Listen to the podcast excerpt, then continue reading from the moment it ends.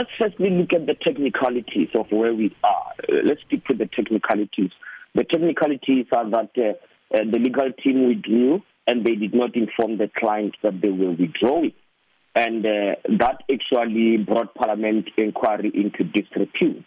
And technically speaking, where it looks to me clear is that there might be a complaint to, to the bar. I mean, there might be a complaint uh, regarding uh, uh, the conduct of the legal team because withdrawing in the middle of such, I think one way or another, leaving clients in conditions such as that, it's uh, something that is frowned upon, and I do think that um, some people might start asking questions about disciplinary process or such kind of complaints and so forth. But that is just the technical aspect of it. One thing about this uh, uh, uh, uh situation, uh, Elvis, is, is, is, the complexity of the politics behind it. I mean, Advocate Mkhwebane benefit from this.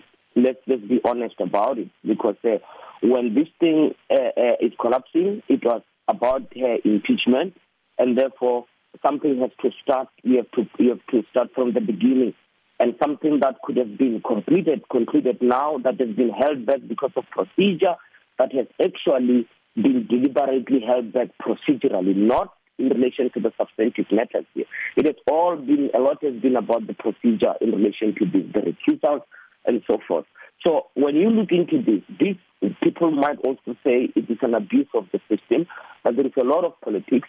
And Advocate Mkhwebane benefit out of this because the situation continues uh, even if she's in a limbo, it's still better than not having been impeached.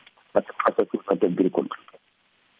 There's all sorts of speculation in terms of what could be the reasons for the withdrawal. What What do you think it could be?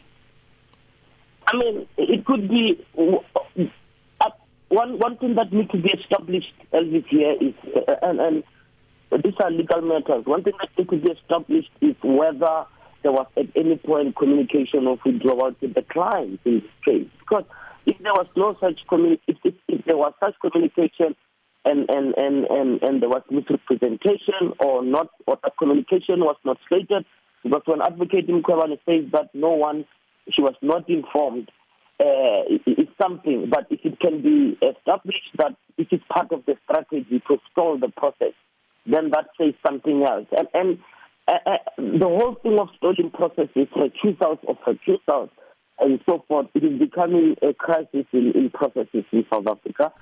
It cannot be resolved anytime soon, but it points to the political impasse at the center of. Mm-hmm. What are the options now available open to the embattled suspended public uh, protector advocate Busisiwe Mkhwebane, and what does the future hold for her after that withdrawal of her legal team?